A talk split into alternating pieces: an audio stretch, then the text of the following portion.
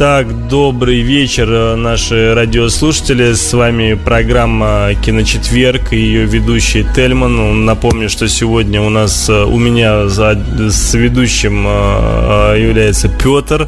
И у нас сегодня специальный гость. Это Алексей из Владивостока, который является совладельцем кинотеатра. Сегодня очень достаточно много чего интересного рассказал за последний час про кинопрокат и про кинотеатры России, каким образом что устроено. И у нас э, пока вся вот эта дискуссия безумно интересная была, э, рассказ Алексея, я пропускал те вопросы, которые уже накопились в достаточно большом количестве у нас на э, лепрочатике.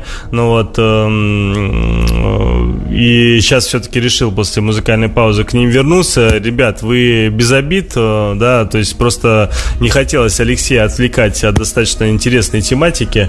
Эм, так что давайте задам вопрос. Э, Леша Коловерин задает вопрос, э, значит, э, э, Какую примерную долю занимает говнофильмы типа «Елки 9» или самый лучший фильм там «3-4», а, которые по сути своей говно, но делают кассу? Можно ли вообще выжить без них? А... Вопрос, наверное, скорее... а, да, давай так, если здесь подразумевается под говнофильмами русское кино... Да, ну не, все, не все же русское кино. Но а, как бы отдельную статистику по говнофильмам никто не ведет. А, есть статистика по российским фильмам, да, и не российским. Это, собственно, то, что вызывает дикий подперт сейчас у Министерства культуры. А, доля российского кино в прошлом году в российском прокате составила там, порядка 20-25% по сборам. А в этом году процент пока что меньше, но впереди еще осень, впереди еще Новый год. В Новый год обычно а, процентовка русского кино больше. Вот. Естественно, вот все эти вопросы о квотировании, которые поднимаются, они именно завязаны на то, что почему в России смотрят так мало, а точнее показывают так мало российского кино. Ну, во-первых, его снимается не так уж много для того, чтобы заполнить все экраны. Во-вторых, зрительский интерес к ним э, не слишком большой. И, естественно, есть э, фильмы большие, кассовые, там, «Сталинград», «Легенда 17», «Елки», там, вся эта франшиза, там, эти ужасные «Богатыри», э, они привлекают достаточно много зрителей, собирают хорошие деньги. «Богатыри», а, кстати, детям нравятся, удивишься. Детям, моим родителям они нравятся, я их смотреть вообще не могу. Угу. Поэтому тут, естественно, там на вкус и цвет. А, вот. А, поэтому, ну, говно или не говно, опять же, тоже это очень э, все индивидуально. И ну, отдельно статистики по плохому и по хорошему кино, естественно, нет и быть не может. Ну, мне кажется, Леша можно Коловерину ответить очень просто, когда он задает, можно ли выжить без них. Леша, можно выжить без них, но дело-то в другом, то, что для людей, которые снимают такие фильмы, да, и мы все прекрасно знаем, кто это, да, не будем называть фамилии, а уж тем более не будем называть фамилию, значит, Сарика Андреасяна, да, который исключительно снимает только ради бизнеса, и он видит это вообще, в принципе, киноиндустрию только как бизнес, и не более того, там нет у него киноискусства вообще, и в помине он не понимает, что это такое. Вот. И понятное дело, что как бы им стоп не скажешь. Фильмы будут, конечно, снимать, да, и будут их крутить, потому что, к сожалению, э, самое страшное даже, знаешь, вот я всегда говорю о том, что самое страшное не то, что, что э, есть люди, которые снимают такие картины, самое страшное, что есть люди, которые смотрят эти картины, да, потому что когда можно снять говно, но при всем при этом на него могут не пойти. Вот, к примеру, как вот адекватные зрители все-таки в Штатах, да, не пошли на ограбление по-американски, или как он там называется, да, там я сейчас не помню этот фильм, который снял Андреасян последний, да, и, ну, понятно было дело, что это шлак выйдет, да, и по трейлеру, по всему, и это оказался шлак, слава богу, я его не посмотрел, вот, ну, фильм просто там ничтожные сборы собрал, несколько тысяч долларов, то есть, как бы, там, если не ошибаюсь, по-моему, даже и десятки не было. Ну, может, сейчас-то уже есть, но не суть, по своей сути, как бы, да, там зрители с уважением относятся к своему времени, к своей психике и как бы не тратят время на такое говно откровенное. Ну ладно, если даже Уви Болл находит фильмы на свои, э, находит деньги на свои фильмы и даже какого-то зрителя, то что ж Андреасяне говорить? Ну, тут с тобой не поспоришь, да. Давай следующий да. вопрос. А какие собственные кинопредпочтения у Алексея? Какая любимая эпическая картина? И эм, какой у э, тебя твой любимый фильм из гангстеров? Гангстерской серии. Леша явно, скажем так, тебе как э, второму Леше интересуется прям. Вот видишь, прям только у тебя что и как. Ну, давай. А, как же я ненавижу вопросы про любимые фильмы и порекомендуйте, что посмотреть, потому что в эти моменты я всегда забываю вообще все фильмы, которые смотрел в своей жизни. А, я э, на самом деле люблю вообще очень разное кино. А, и зачастую как раз вот там блокбастеры и большое массовое кино, оно не, не так неинтересно, как более камерное какое-то. А из гангстерских фильмов не знаю, я сейчас не могу даже вспомнить, что у нас там. А вот из эпических картин каких-нибудь, ну таких масштабных, типа Троя, наверное, что-нибудь подобное. Не люблю, не люблю исторические, Хоббита не люблю, поэтому вот эпические. Я вот Безумный Макс, например, да, это, mm-hmm. это фильм, который меня поработил в этом mm-hmm. году, а, который я смотрел, наверное, раз. Жму руку. Э, да, только в кинотеатрах. Угу. А, Всех поработил. Да, ну не, не всех. Э, я даже живьем видел людей, которые были сильно недовольны. Да, собственно, Александр, который со мной вместе вел передачу, первые несколько передач, да, киночетверга, ему как раз-таки фильм не так уж сильно и понравился. Видимо, что... поэтому он больше не ведет, да? Нет, нет. Ну смотри, вот по поводу эпических ты объяснил, по поводу гангстерских говоришь нету, но вот по поводу, собственно, кинопредпочтений, я понимаю, что тебе сложно сейчас какие-то конкретные картины назвать, но я обычно, вот, к примеру, когда отвечаю на такой вопрос, я просто, знаешь, тегами обозначаю жанры, которые мне, в принципе, просто нравятся. Вот ты можешь жанрами хотя бы ну, определить? я, э, да я почти все люблю. Я люблю комедии, когда вот нужно просто вот голову разгрузить, да. Я люблю ужасы, несмотря на то, что сейчас этот жанр находится в жутком кризисе. Я да, все равно согласен. продолжаю смотреть, э, ко- кое-где там что-то нахожу для себя. А, боевики не так неинтересные, какие-то а, небанальные драмы вполне а, могу смотреть. Ну, очень-очень разные у меня предпочтения. Нет у меня такого, что я, например, там смотрю только какую-то э, только какой-то жанр. Не заморачивайся на жанр, я скорее могу обратить внимание там, на режиссера, на актеров, на сценариста даже. То есть, если я вижу, например, сценарий Тома Стоппарда, да, то это совершенно железно, что этот фильм я буду смотреть. Понятно. Леш, только хотел сказать, слишком много мы что-то тебя обсуждаем, как Леша Коловерин да. задает опять, э, собственно, вопросы для тебя и исключительно только для тебя. Значит, да. на чем Алексей смотрит кино дома? Какой у него проектор? Большой? Какой у него, насколько у него большой, собственно, экран? Я чувствую, потом он в самом конце спросит, а где он живет, в какой квартире?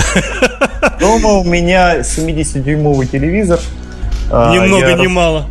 Да, я рассматривал вариант проектора, но от него отказался, потому что, ну, я как бы прекрасно понимаю в силу своей специфики, что такое проектор и какие условия для него нужны. И для проектора в домашних условиях нужно создавать специальное затемнение, чтобы да. смотреть не только по вечерам и ночью. Поэтому я выбрал э, просто себе большую Основная панель. Про- про- проблема проектора, извини, что тебя перебиваю, это, собственно, контраст, да, потому что вот у меня, к примеру, брат мой младший, он небольшой фанат кино, я даже больше бы, наверное, сказал, он вообще не фанат кино, но смотрит его достаточно часто все равно.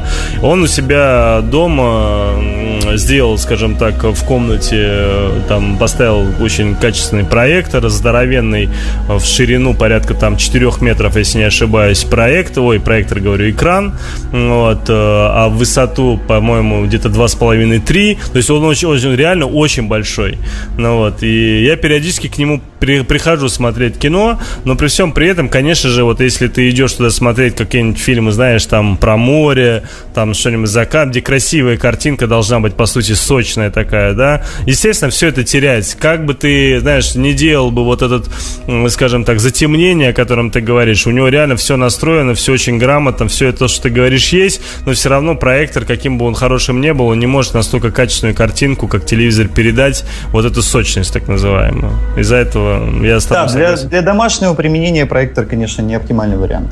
Да.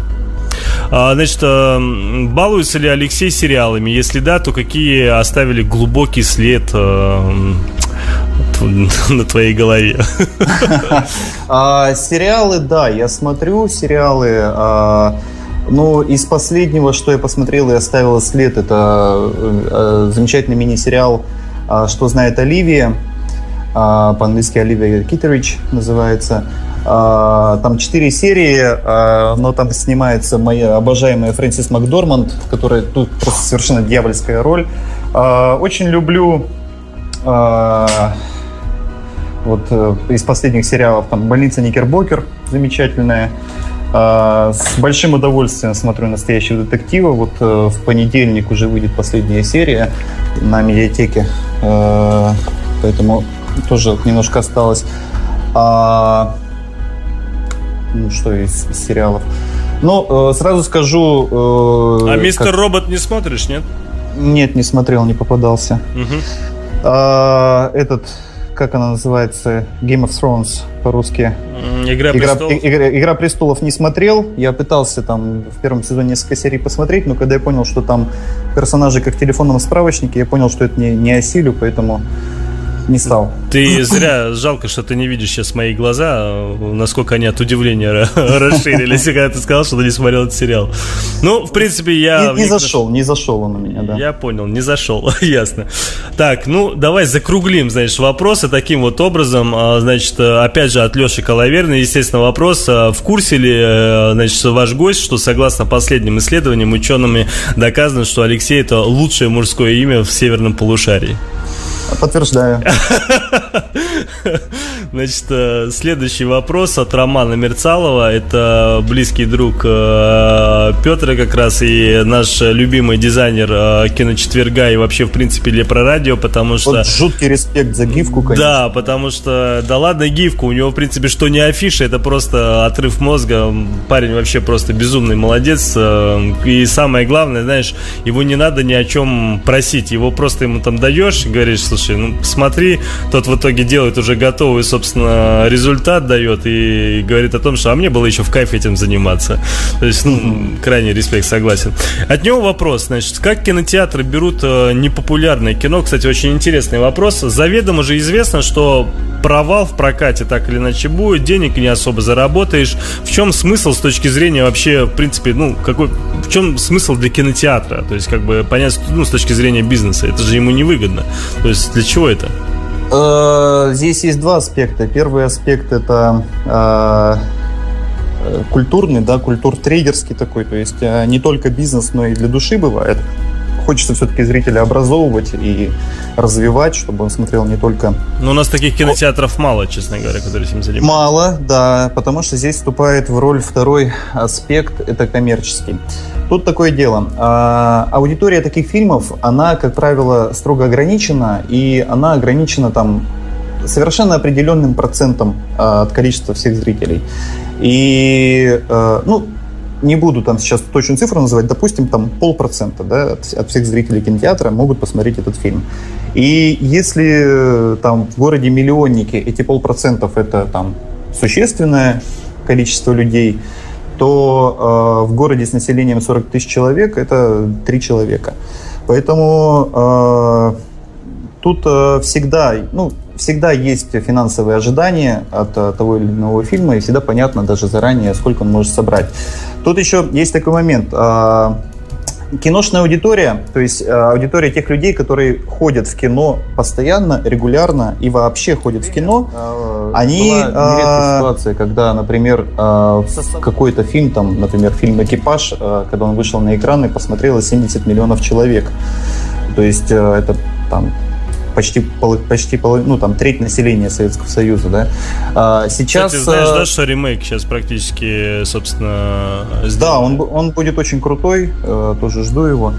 Вот. А сейчас э, в силу там увеличившейся конкуренции, то есть это и телевидение, и интернет, и что угодно, а, там DVD и прочие носители – сейчас э, именно аудитория, то есть сейчас в среднем, если брать э, от населения России, в среднем э, количество кинопосещений в год составляет полтора кинопосещения на человека. Это мы учитываем всех там пенсионеров, детей, младенцев, ну, в общем, от всего населения. Охренеть. Но, но в целом ядро э, кинотеатров составляет там 5-10% населения. То есть если, например, э, в городе живет 100 тысяч человек, то в кино ходит из них 5-10 тысяч человек. 10 это максимум. А, то есть там был фильм «Сталинград», на который пошли вообще, казалось бы, все, но на него пошли 15% населения.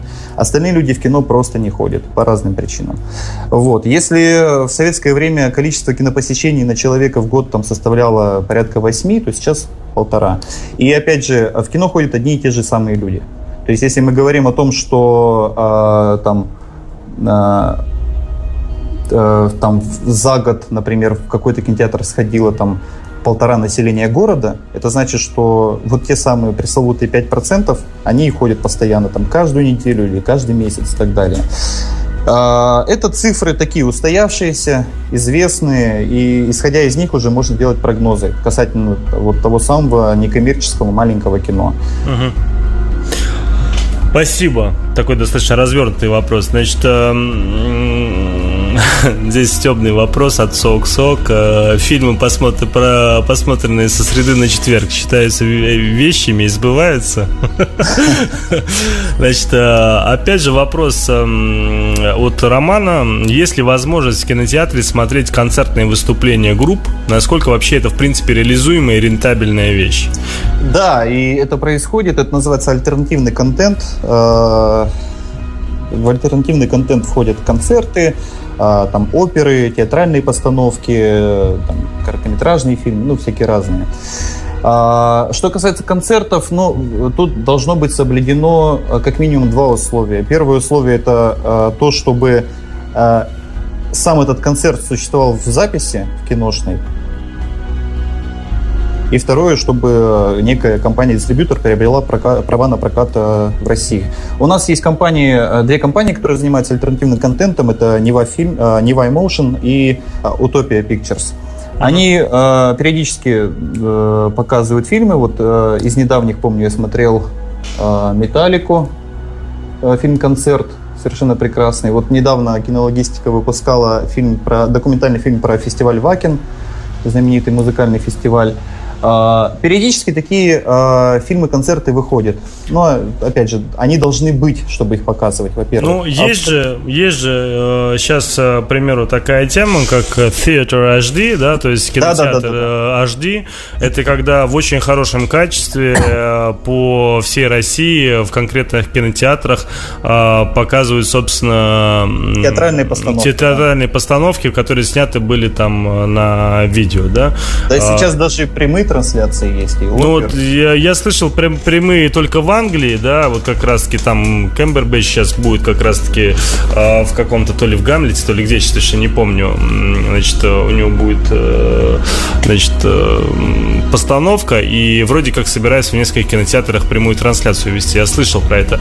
Но у нас, э, я тебе хочу сказать, что вот, к примеру, в Санкт-Петербурге есть такой кинотеатр Аврора, э, один из э, Очень первых, э, да, один из первых кинотеатров у нас нас э, в Санкт-Петербурге, и это мой любимый кинотеатр. Э, я очень лично знаю директора, крайне хорошо к ним отношусь, потому что они э, показывают, собственно, фестивальное кино. Значит, они не просто исключительно только на бизнес ориентированы, потому что это, в принципе, государственный кинотеатр, и они всячески свои концепции следуют безошибочно, и очень многие актеры любят этот кинотеатр, театр, приезжает туда с э, премьерами, там, Миронов, э, Меньшиков, э, ну, многие туда приезжали, там, и Михалков. Я хоть помню. и не актер, но тоже достаточно часто посещаю этот кинотеатр, когда бываю в Питере, вот буквально в июне был на премьере э, Роя Андерсона, моего обожаемого, с фильмом «Голубь сидел на ветке, размышлял о бытии», угу. и, собственно, сам Рой Андерсон там был.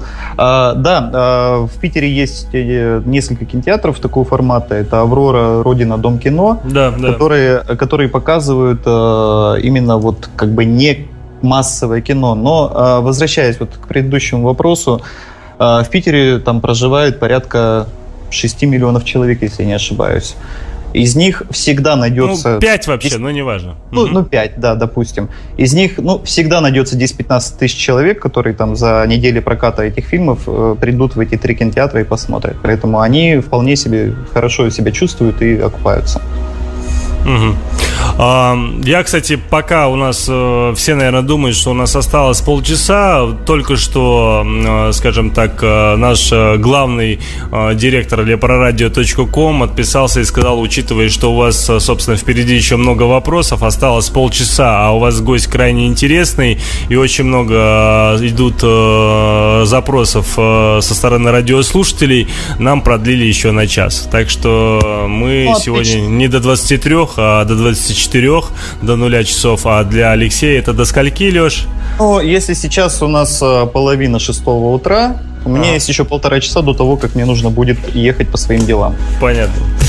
Весело тебе. Слушай, еще раз спасибо, конечно же, так э, нам уделил время, и мы тебе практически сна лишили, но ты правда крайне интересный, э, скажем так, рассказчик, и тема самая интересная. Из-за этого мы тебя слушаем за хлеб. Ну, давай дальше пробежимся по вопросам.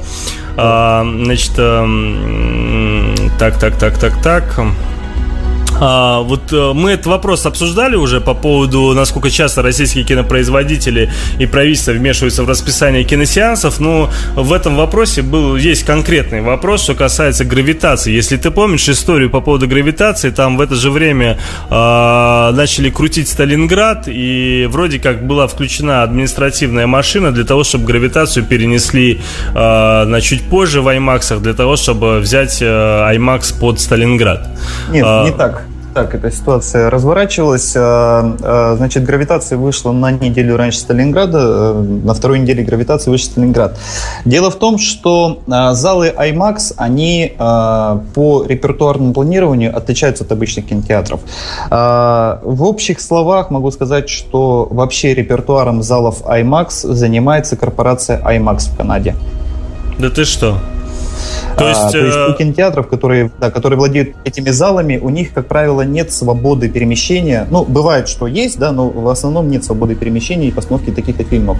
Поэтому это было известно изначально, что на первой неделе заходит гравитация, на второй неделе заходит э, Сталинград, который был первым фильмом э, российским в IMAX, и э, ну, который очень широким форматом выходил, и гравитации там э, ее сняли вообще с экранов IMAX, но через неделю гравитация вернулась в, в залы IMAX и работала еще достаточно долго. Да, да, да. То есть я, по-моему, гравитацию в IMAX вот боюсь соврать, потому что IMAX в Владивостоке открыли буквально в прошлом году, и, по-моему, именно «Гравитацию» не смотрел, но я смотрел «Интерстеллар» э, через 4 или 5 месяцев после того, как вообще фильм прошел в прокате. Угу. Поэтому, что касается залов IMAX, там э, это не административный ресурс, это именно политика корпорации IMAX.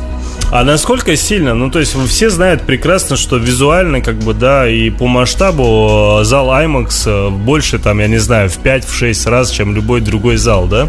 И экран сам по себе большой, да, но насколько кинобудка сильно отличается от э, кинобудки в обычном зале?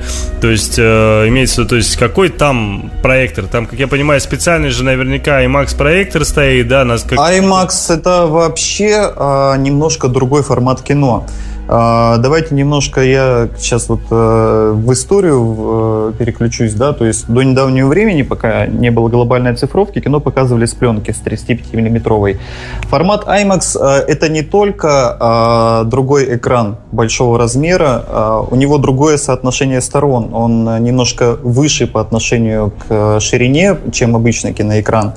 И пленка в формате IMAX была больше, чем обычная пленка. То есть, если в обычном э, кино была пленка 35-миллиметровая, то в IMAX, э, кажется, 70 миллиметров ширина кадра была, и протяжка пленки была горизонтальная. Это во-первых. Во-вторых, э, в IMAX всегда используются два проектора. И даже когда была пленочная проекция, всегда стояло два проектора, которые одновременно э, крутили э, картинку, там, пленка для правого глаза и для левого глаза. Плюс в IMAX всегда э, звуковая дорожка была записана отдельно, то есть не на пленке, как это было в обычном кино. Поэтому формат IMAX, он изначально отличается тем, что кадр в IMAX содержит гораздо больше визуальной информации, и высоту, и в ширину, и по количеству, ну, если э, мы касаемся пленки, то просто по количеству линий, да, а если мы касаемся цифровой проекции, по количеству пикселей. И э, формат звука, соответственно, э, тоже отличается от стандартного Dolby Digital. Поэтому э, те фильмы, которые создаются, снимаются в IMAX, то есть не конверты, а не конвертированные фильмы, а которые изначально снимаются камерами IMAX, а, они а, гораздо больше содержат визуальной информации, а гораздо лучше качество 3D, потому что оно ну, отличается от обычного 3D. И э, звук там микшируется тоже особенным образом. Вы, наверное, могли заметить, если часто ходите в IMAX, что бывают фильмы, в которых, которые не целиком сняты в IMAX. То есть, например, тот же «Интерстеллар», э, в нем есть сцены, снятые обычными камерами, и сцены, снятые камерами IMAX.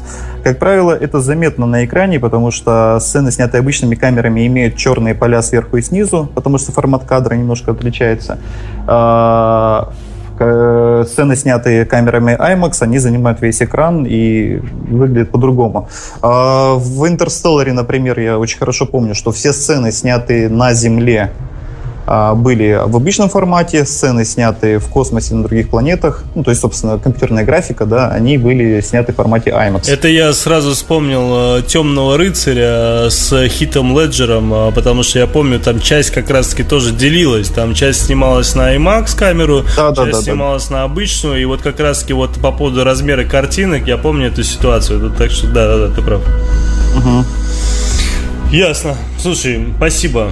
Спасибо, интересно очень. А, давай следующий вопрос. А, значит, а, на каких носителях приходят фильмы? А, то есть, если, к примеру, тот же дистрибьютор что покупает а, картину, да, то есть это каким-то образом там ссылочка отправляется а, на почту, приходит, они качают ее и потом раздают. То есть, как это физически происходит? Значит, э, сейчас мы уже там тяжелой поступью вступили э, в эру цифрового кино. Кино больше не показывается с пленки практически. А, цифровое кино э, это не не МКВ, не Авишка, там, не Full HD, да, это специальный формат цифрового кино, который так называется Digital Cinema Package, DCP сокращенно. Фильмы в формате DCP э, весят в среднем там, от 60 до 300 гигабайт один фильм в зависимости от того, там, от продолжительности 2D или 3D, насколько он динамичный или статичный и так далее. То есть, там, помню, «Аватар» весил, по-моему, порядка 400 гигабайт, например. Uh-huh. Вот, опять же, то есть сейчас уже есть фильмы не только в 2К, но и в 4К, они весят еще больше. Вот, фильмы приходят э, сейчас двумя способами. Либо приходит такой специальный чемоданчик, в котором спрятан жесткий диск, собственно, с фильмом, и этот фильм э, загружается на сервера кинотеатра. Либо сейчас есть еще вариант спутниковой доставки. То есть в кинотеатры ставят тарелки, специальные сервера, и э, из космоса им спускают эти фильмы. Офигеть, то есть, а... получается, э, дистрибьютор практически э, особо не парится, то есть в этом плане, то есть это напрямую идет туда, а как же локализация, то есть это же все должно здесь происходить, Нет, подождите, мы сейчас говорим о доставке фильмов в кинотеатры. Это немножко разные вещи. Секундочку. А было такое, что курьер с чемоданчиком не туда уезжал? Случаи ну, были? Нет, э, так, такое возможно, такое бывает. Э, но, во-первых, э, у курьера есть конкретный получатель, да, и он не может выдать отправление тому, не тому получателю. А во-вторых, ну даже если чемоданчик попадет не туда, смысла от него никакого не будет. Как никакого? Что... Он первый посмотрит что... фильм. Да фиг там. Э, э, формат DCP очень защищенный. А, его невозможно воспроизвести, кроме как на специализированном оборудовании. И для того, чтобы воспроизвести э, фильм на сервере, кинотеатр должен от дистрибьютора получить ключ. Ключ это такой, сложно, ужас. это такой маленький файлик, в котором э, зашифрован серийный номер сервера, серийный номер проектора, дата, когда э, дата с, и время, с которого начинает действовать ключ, э, дата и время, когда он заканчивает действовать, количество сеансов, и даже формат позволяет ограничить по э, количеству сеансов по времени, то есть там, э, ну, это обычно не применяется, обычно ограничения в ключе стоят по дате старта э, и по дате окончания э, действия ключа. Ключ это такой маленький файлик, который присылается по электронной почте или в, в там по специальному интерфейсу получает кинотеатр его. А что касается того, в каком виде получают дистрибьюторы э, кино, это немножко тоже, что называется, другой калинкор, потому что они получают очень много э, разных материалов в разном формате, там и нетитрованные э, видеодорожки, да, и аудиодорожка, разбитая по всем каналам э, с синхронными шумами, без синхронных шумов, с голосами, без голосов, ну и так далее. Это очень цеховая вещь, то есть там все на очень профессиональном уровне, с большими э, мерами пред, э, безопасности и предосторожности. Я, честно говоря, думал, что есть у киношников, ну конкретно у бизнесменов, некая такая своя внутренняя социальная сеть в виде какой-то некой программы, которой каждый там, например, дистрибьютор или там же каждый кинотеатр у себя ставит, и, собственно, они туда получают, там между собой там меняются, собственно, этими файлами там и так далее и тому подобное. я Нет, но ну, что-то вроде социальной сети есть, э, если это можно так назвать, вот в том списке вопросов, которые я получал перед эфиром, эфиром, там упоминался сервис Киноплан. А, Киноплан это такой сайт, а, созданный компанией DCP-24, которая занимается, собственно, э, доставкой копий их изготовлением, э, изготовлением ключей, доставкой ключей, а, в том числе спутниковой. Это такой сайт, в котором очень много функционала для кинотеатров объединено, в том числе там есть чат. Вот. А это самое главное, конечно. Вот я, я, я, я в чат редко заглядываю, но вот тут Роман Никитин написал, что типа DCP сломает. Ну вот, пожалуйста, попробуйте. Пока еще никто в мире DCP не сломал. Там очень сильная шифровка. А вот Роман сломает. Ну-ну. Ну, пусть попробует, да. А, вот, а, значит, а, есть а, такие сайты, но, естественно, никакого обмена ключами не может быть, потому что а, каждый ключ, он а, дает возможность воспроизвести каждый конкретный фильм, то есть вот именно этот фильм я могу воспроизвести именно на этом сервере с этим серийным номером, именно на этом проекторе с этим серийным номером. А, то, то есть, вот, получается, вот, каждый если, ключ под меня, каждый кинотеатр, да. получается? Да. То есть у них, получается, зал, есть некий зал. такой, ну, получается, у них есть некий генератор ключа, получается, не да. просто как-то один файлик, да, у них генератор да, да, ключей. Да. Понятно. Вот, и, то есть, если в кинотеатре два зала, это два ключа. Ну, что на один тот же фильм, да, если залов 22, то 22 ключа. Короче, все свелось к тому, то, что нет у нас никаких уже пленок давно-давно. Все у нас это все по интернету, либо по спутнику приходит, либо в каком-нибудь кейсе, но так или иначе все равно это все цифровая копия. Да, Конечно. ну у нас э, сейчас э, в России, вот по последним данным, которые я видел, осталось там порядка, ну меньше 100, там порядка 80-90 неоцифрованных залов, э, именно те, которые коммерчески используются. А, то есть там еще стоит пленочное оборудование. Ой, но... так хочется узнать хотя бы один какой-нибудь такой кинотеатр поблизости с Санкт-Петербургом, чтобы туда поехать и посмотреть. Потому что я помню где-то, если не ошибаюсь, в 2008 году или в 2007 году я поехал в Выборг. А, может, вру, может, в 2009 году. Ну, какой-то там, 2007, 2008, 2009 году поехал на день рождения свой в Выборг. И, собственно, там зашел в кинотеатр. А, и, учитывая картинку, я, ну, как бы понял сразу, что это пленка, и это было очень лампово и приятно смотреть, честно. Ну, тогда это было еще небольшой редкостью в 2008-2009. Сейчас эта редкость уже большая, но э, плюс ко всему пленку уже не выпускают. Если я не ошибаюсь, в этом году на пленке выходило из, э, по-моему, три или четыре фильма всего.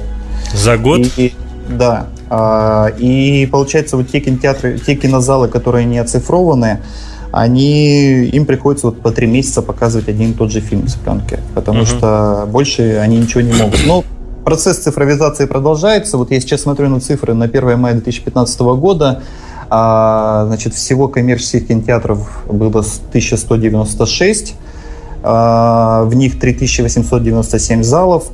А, из них неоцифрованных кинотеатров 26. И, и получается, если Э, всего залов 3897, то цифровых залов 3788. То есть, ну, ну да, порядка, да. 90 залов еще не оцифровано оставались.